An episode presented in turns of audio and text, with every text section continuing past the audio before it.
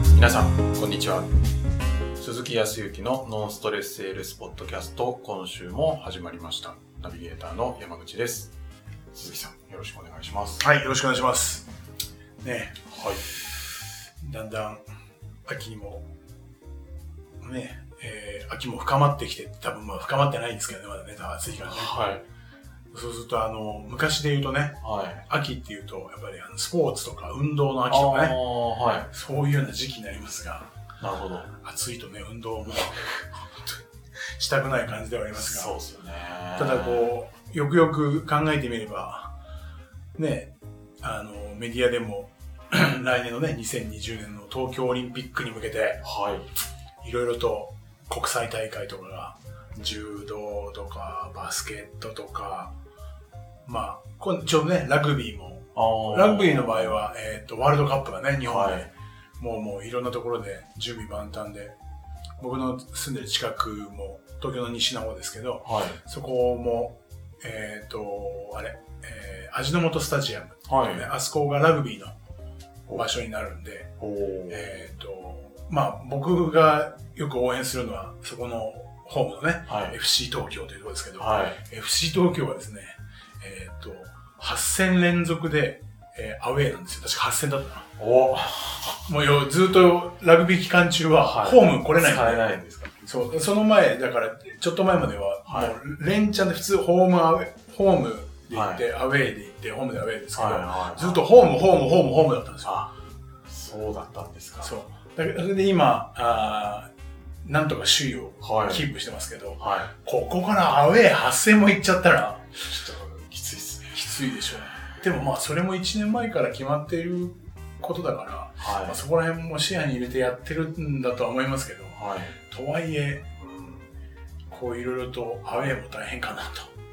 まあそんな感じで、いろんなこう、スポーツが結構、まあ2020年に向けてなんでしょうけどね、若い人たちがおー帯同して、こう出てきてね、はい。いろいろと新しい風を吹かして、ね、はい。だって、さっき言ったバスケットだっはい。て、4年前とか、はい。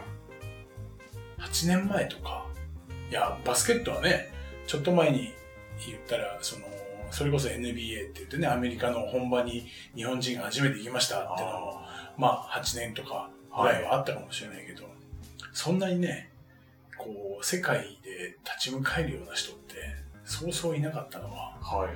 なんとかルイさはい。八村さん。んねはすごいよねい。はああいう人が出てくるとい。うん。で弟もすごいね確かあ、そうなんですか今、弟大学生かな確かえうちの息子の行ってる大学でやっぱりすごいらしいよやっぱー、えみんななんかやっぱりそこら辺はみんな見に来てたりとかほ話題だっつってう。すごい。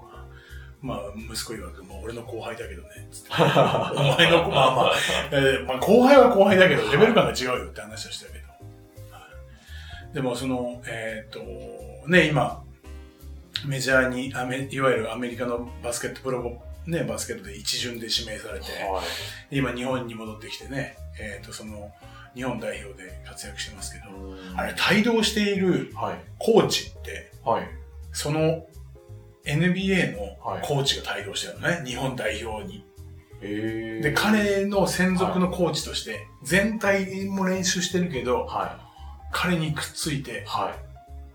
コーチしてるのってはあ。すごいねやっぱりすごいっすね。で何を練習してるかっていうと、まあ、あれだけすごいんだけど、まあ、まあこれからだからかもしれないけど今何スリーポイントシュートはい。をさらに磨くためにはい。集中して練習してる。えまあ何を結びつけるつもりはないんですけど、ー、はい。営業もそうですけど、はい。練習は必要だなと思うんですけ必ど、要ですよね。まあ皆さんもね、聞きながらそうは思っていると思いますけど、はい。あの、まあ営業であるとかもそうですし、ふ日々の人間関係なんかもそうだったら仕事も、やっぱりまあ練習って言わないですけど、ちゃんとそこら辺学んで、うんね、繰り返し繰り返しやるってはい。重要でね、本当に。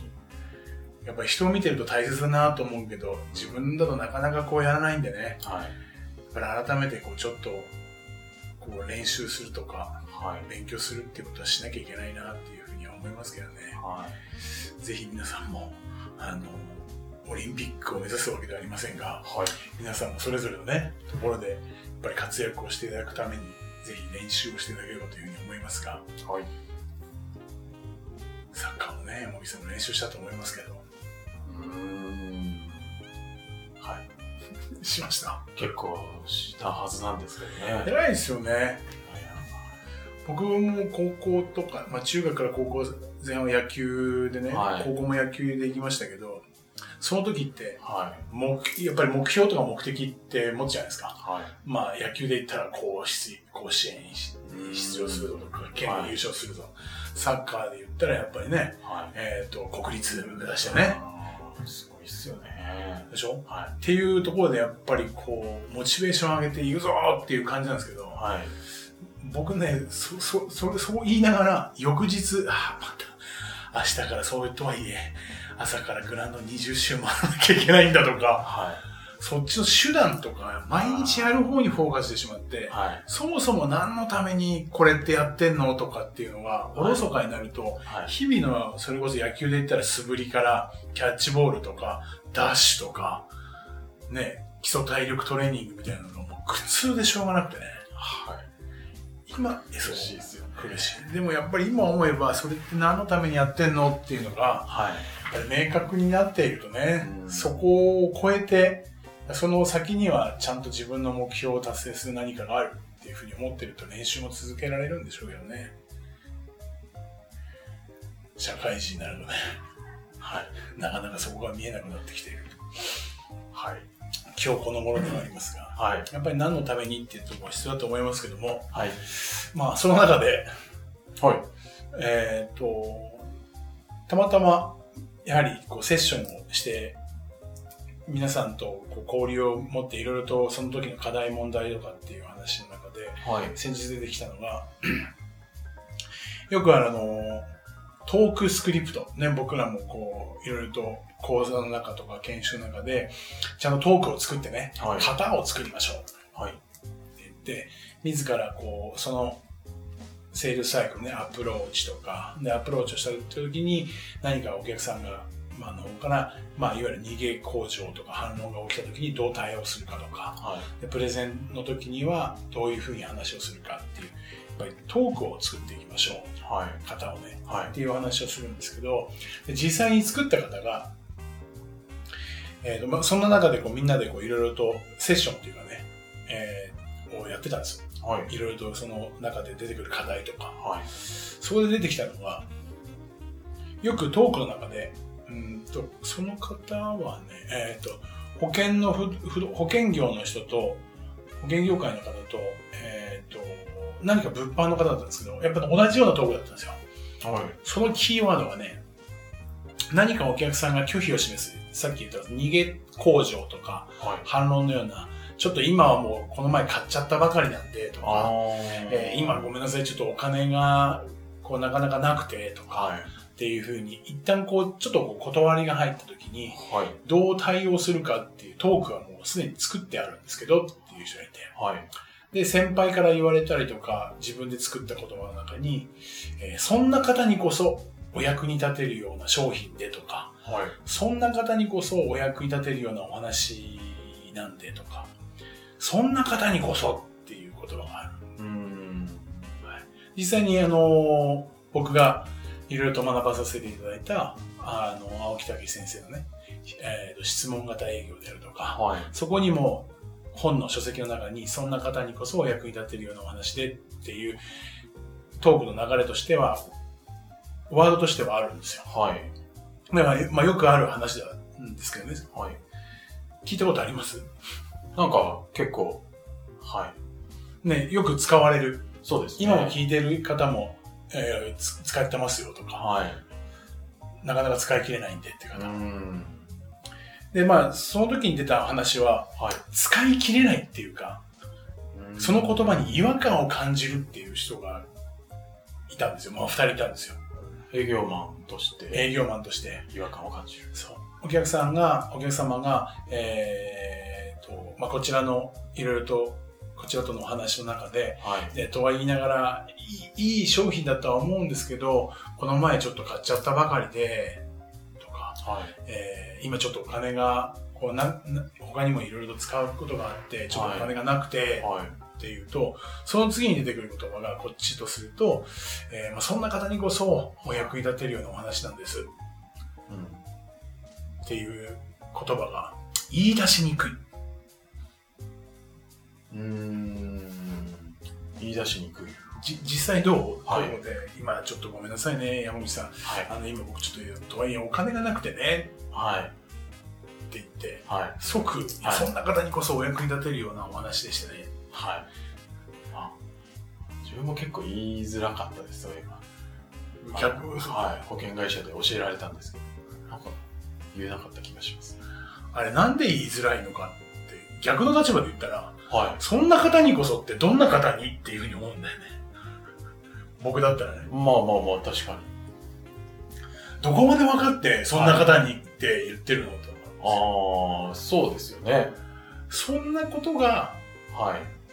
言う側ね営業側としてストレス感じてるんじゃないかなと思ったんですよおーそんな方にこそっていう言葉があるからはい。型としてあるからそれを使わなきゃっていうことだけにとらわれていてはい。だからそれを出さなきゃ出さなきゃって思うんだけどはい。そもそもそんな方にってどんな方っていうのが分かってないから出しにくいんじゃないかと思って確かに。どんな方なんでしょうね どんな方はそそこの話をしてた時い。にはい。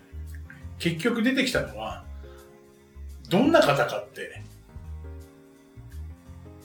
もうちょっと聞かなきゃ分からないじゃないですかうん。いろんなことを聞いて、はまあそれこそお金がないんです。具体的に、まあどういうところで今お金がちょっとかかっていて、他に回すお金がなかなか難しくてとか、い。うん。はうん、実際に、えー、と先日ちょっとそれを購入してね、同じような商品を購入して、い。購入したばかりだからうん。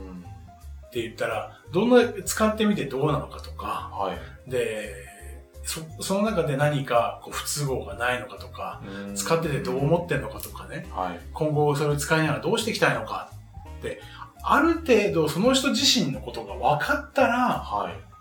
ああ、だったらまだここに何か、えー、時には問題があるんだったらそれを解決する、要は情報が提供できたりとか、は時には使い方を教えることができたりとか、そういうことが分かってくるからこそ、そんな方にこそお役に立てるお話があって、い。うん本当に言えるわけじゃない確かに。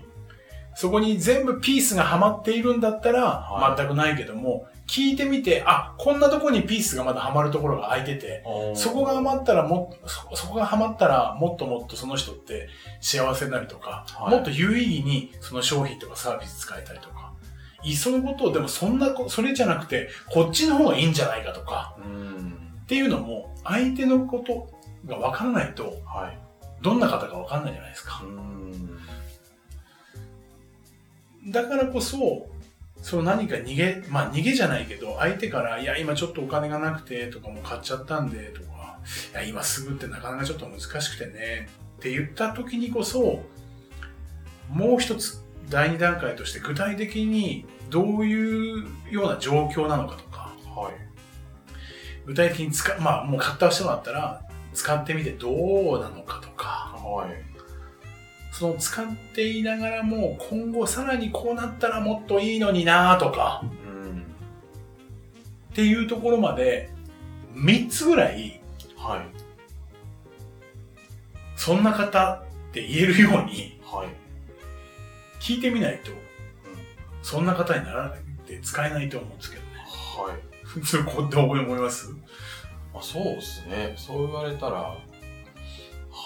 そこで、あそういう方って納得できたら、納得できて、かつ、あそういう人に役に立てるなって思ったら、それこそ、そんな方にこそって、自然と出てきますよね。そう。自然と本来は、そんな方にこそお役に立てるようなお話ですって、自然に本来は出てくるはず。はい。だけど、要はその言葉を使わなきゃってとトーク先ありきになってしまっていると、はい。それが使いにくい。うんそうするとまた表情にも出たりとかね、違和感感じているから、ギクシャクした中にいくじゃないですか。はい。やっぱり、まあ、何が言いたいかっていうと、はい。その一つ一つのやっぱりトークの型とか、トはいークってやっぱり考えられて作っているし、うん。時にもうすでに先人の人とか、はい会社から、えー言われたトークって、やっぱそれにやっぱり考えられてるはず。はい。っていうことはその一言にも根拠があるはずなんで、はい。ただ使っているっていうトークありきじゃなくて、うん。やっぱり根拠ありき。はだからなぜそんな方にこそって言えるのか。い。はい。それはその人が分かっているからこそ。うん。そうですよね。だからそれ、その人の思いとか考えとか、今後こうしていきたいんだっていうようなその欲求であるとかね。はい。というところまで分かるからこそ、さあそこまで思ってるんだったら、そんな方にこそ、さらにお役に立てるようなお話ができると思いますよって、堂々と言えるはずなんですよね。はい。そこを意識して、こう、そんな方にこそ使っていただきたいということと、もう一個は、はい。できているトークって流れで作っていたりとか、うん結局自分で考えていながらも今までのいろいろと教えられた知識をそのまんま当てがってる可能性があるんではい。その一言一言をなぜこの言葉を言うのかっていうこと自体の根拠あーみたい。なものを意識していや一旦はいいですよ一旦は流れとして作るんだけどはここでこの言葉を言うっていうのはなぜこの言葉を言うのかとかい。うん。言ったらどう相手が返ってくるのかっていうはい。イメージをしながらその言葉を深めていかないとはい。もう手当たり次第なんか作った言葉だけだからはい。感情が入らないしねうん。もう少し皆さんこうトークを作っている中でも、はいその言う根拠はい。を意識してもらったらいいかなっていうふうには思うんですけどなるほそうするとそんな方にがど。はい。明確にそんな方になるような気がするんですけど、ん。なるほどうどうですかど。いやー、ほんと同じ言葉でも、やっぱ分かってそんな方にっていうのと、表面上の言葉だけで言うのと、多分違いますよね。そうこれはね本当に僕自身、まあ、まとめて言ったら僕自身がいろいろとこのお質問型を通じてであるとかはい。このノンストレスセールスを通じてやはりトークを作る型を作る必要性っていうことを日々お話をしてるんですけどはい。そっちありきになってしまってうん。言葉を作ることが先行ではい。その言葉の意味とか根拠っていうところがスパーンと外れてしまうことがある。うん。ただそれでもね、うまくいくときあるんですよ。いや、はいううまくいくんですよ。だってレールに乗っかってるから、それを段階的に言えば、はい。相手も当然のことに答えてくるかもしれない。でも本当に突き抜けて成果が上がっていったりとかするには、やっぱりその一言一言が自分の中でちゃんと理解できてなきゃいけないんで、はい。そんなところまでもぜひ意識していただけるとう、ん。まあ特に今回みたいな、その、そんな方にこそは、使いやすくなると思いますよ。そうですよね。で、ね、トークでね、違和感感じてる時、はい。自分で作ったトークでも、なんか言いにくいな、違和感あるなっていうのは、はい。自分の腑に落ちてないことが多いんですよ。おーなんで腑に落ちないのかっていうことをちょっと自分で書き出してみるとかやってみると今みたいな答えが出てくると思いますよ。なるほど。はい。またそこら辺ですね、そこら辺ちょっと深めていただいて、はい。わからなければ質問いただいて、はい。みたいな感じだと思いますけどね。はい。ありがとうございます。はい。では最後にお知らせなんですが、ノンストレスセールスポッドキャストでは皆様からのご質問をお待ちしております。もう具体的にこういうので困ってるよというようなご質問大歓迎なので、ぜひお寄せください。えー、ポッドキャストと YouTube の概要のところに質問フォームがありますので、そちらからご質問ください。では、今週はここまでとなります。はい。また来週お会いしましょう。ありがとうございましたありがとうございました。